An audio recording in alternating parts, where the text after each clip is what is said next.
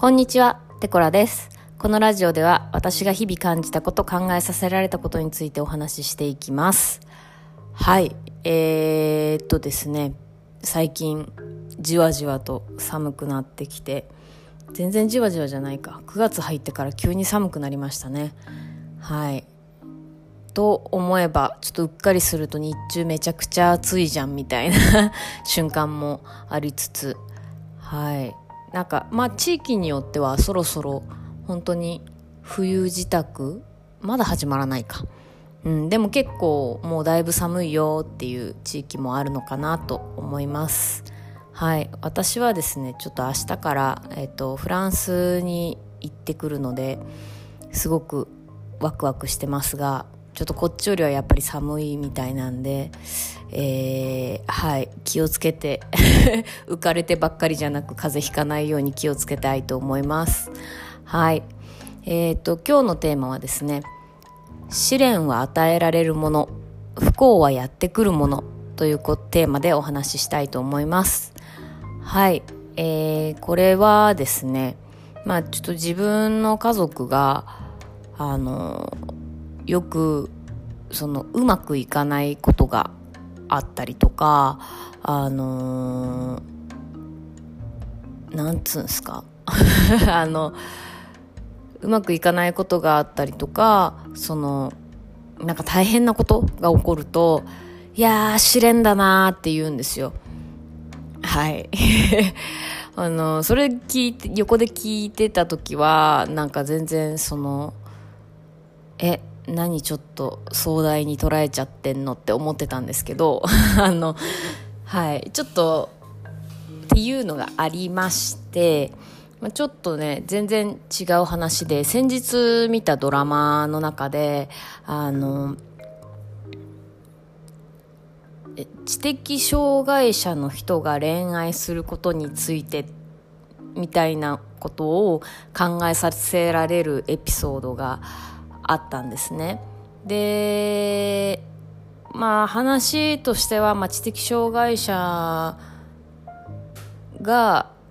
まあ、法廷ものなんですけど知的障害者の方が被害者で、まあ、その恋人が加害者っていうあの形になっててで本人たちは愛し合ってるって言うんですけどあのまあ、加害加害者は健常者の男の人であの被害者があの知的障害のある女性っていう設定なんですけどその本人たちは愛し合ってるって言ってるけどその結局その被害者の彼女がどう感じてたかっていうこと次第になってくるっていう。で果たし、まあ、その知的障害のある女性はあの精神年齢は小学校6年生程度っていう設定になってるんですけどもあのなんつったらいいのかな。そのどれぐらいその性的暴行を理解しているかっていうのが争点になってきててそのなんつったんですか？まあ それこそ子供子供って言ったらあれですけど小学校6年生ぐらいでも今時付き合ってる子もいるし あの、うん、それこそねその小学生ぐらいってすごいちょっとお兄さんな人に憧れたりもするからなんかでもじゃあそのお兄さんな人にそういう性的なことをされて嫌じゃなかったかって言ったらすごいグレーなラインだと思うんですよ。私はちょっと経験ないんであれですけど、まあ、実際ねその私の友達で中学校の時になんか専門学生ぐらいの人と付き合ってた子がいてなんかすごい、まあ、やっぱそういうことしてちょっと嫌だったみたいな。でも本人たちはちゃんと付き合ってたんですよ。でなんかその辺 それってやっぱ健常者同士でも起こることだしそれが愛の行為なのか性的暴行なのかっていうのはもうその本人、まあ、被害者とされている本人が判断するしかないことなんですけどその知的障害がある方まあもうその実年齢自体はもう全然27歳とかの立派な女性なんですけどもその精神年齢は小学校6年生程度っていうことでなんつったらいいんだろう。あの結局周りがあのあなたは分かってないだけであの彼を愛してるわけじゃないんだよって言われたら信じちゃうっていうかその結構その女性のお母さんが結構強いキャラなんですけど あの私はこの子を守ってるのみたいな。だから要はお母さんの判断で裁判も起こってるっていう状態ででも彼女はその加害者の男性のことをちゃんと愛してる本人は少なくともそう思ってるっていう状態でそのもう捉え方次第で あの全然違うまあ言言うなればあの180のものの見方が変わっちゃう。そのしかもその自分の気持ちはあるのにその行為についてだけ注釈されてどう感じたかを判断しなきゃいけない。っていうのがいやもうなんかあの障害のあるなし関係なしにこれは普通に起こりうることだなと思ってまあ結局その障害があるから自分で判断できるかっていうかその自分自身をちゃんと守るための判断が正常にできるかどうかっていうのが多分争点になってくるんだと思うんですけどなんか、うんまあ、そういうふうにねあの全然 ものの見方で180度あの変わるんだなっていうのをちょっと、まあ、ドラマを見て あの体感した次第なんですけども。はい。あのでちょっと話はまあそれはねやっぱその件に関してはやっぱ答えって多分出ないんですよ。はい、まあまあドラマの中でその一つの判決として結果は出るんですけど彼女の気持ちに決着がつくことはないみたいな。感じには、ね、やっぱなるんですよね。あのはい。まあちょっとあの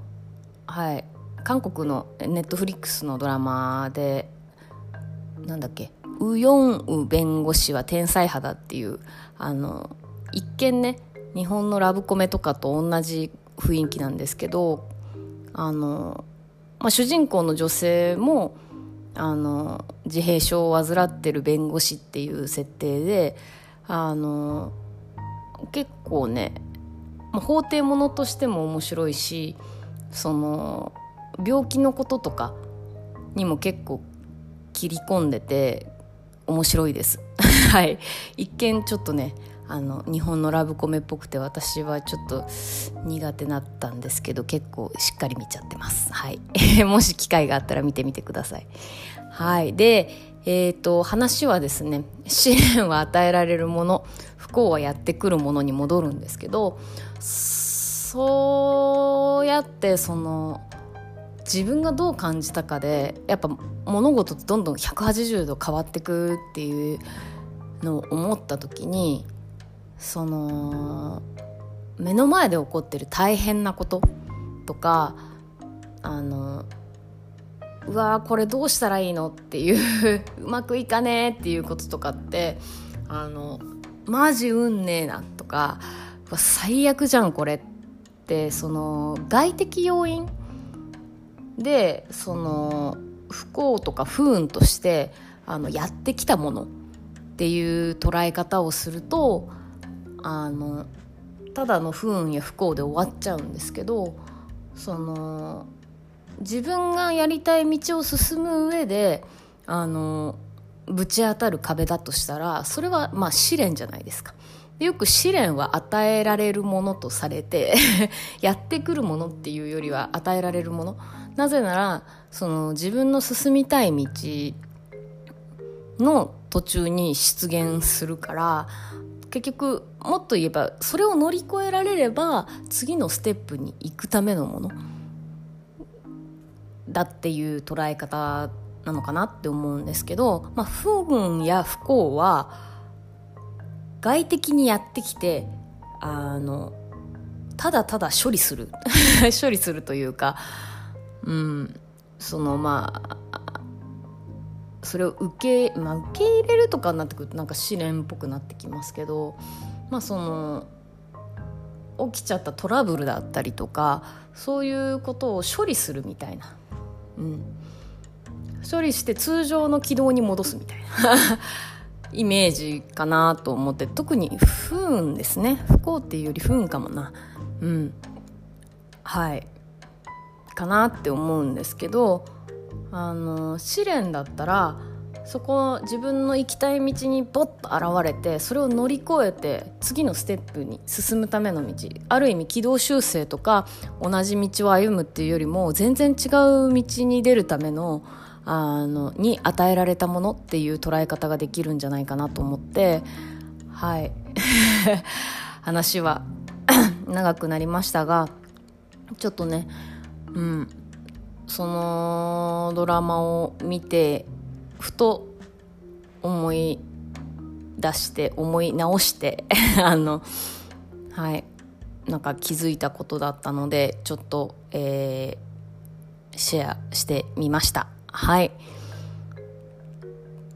最後まで聞いていただきましてありがとうございます。えっと、今月中に、えっと、ポートレートポエムの、えー、モニター募集を考えています。えっ、ー、と、ポートレートポエムって何って思う方は、えー、ぜひインスタの方で作品あげてますので、えー、見ていただければと思います。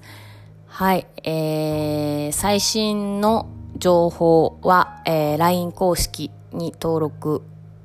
していただければ、えっ、ー、と、最新の情報をお伝え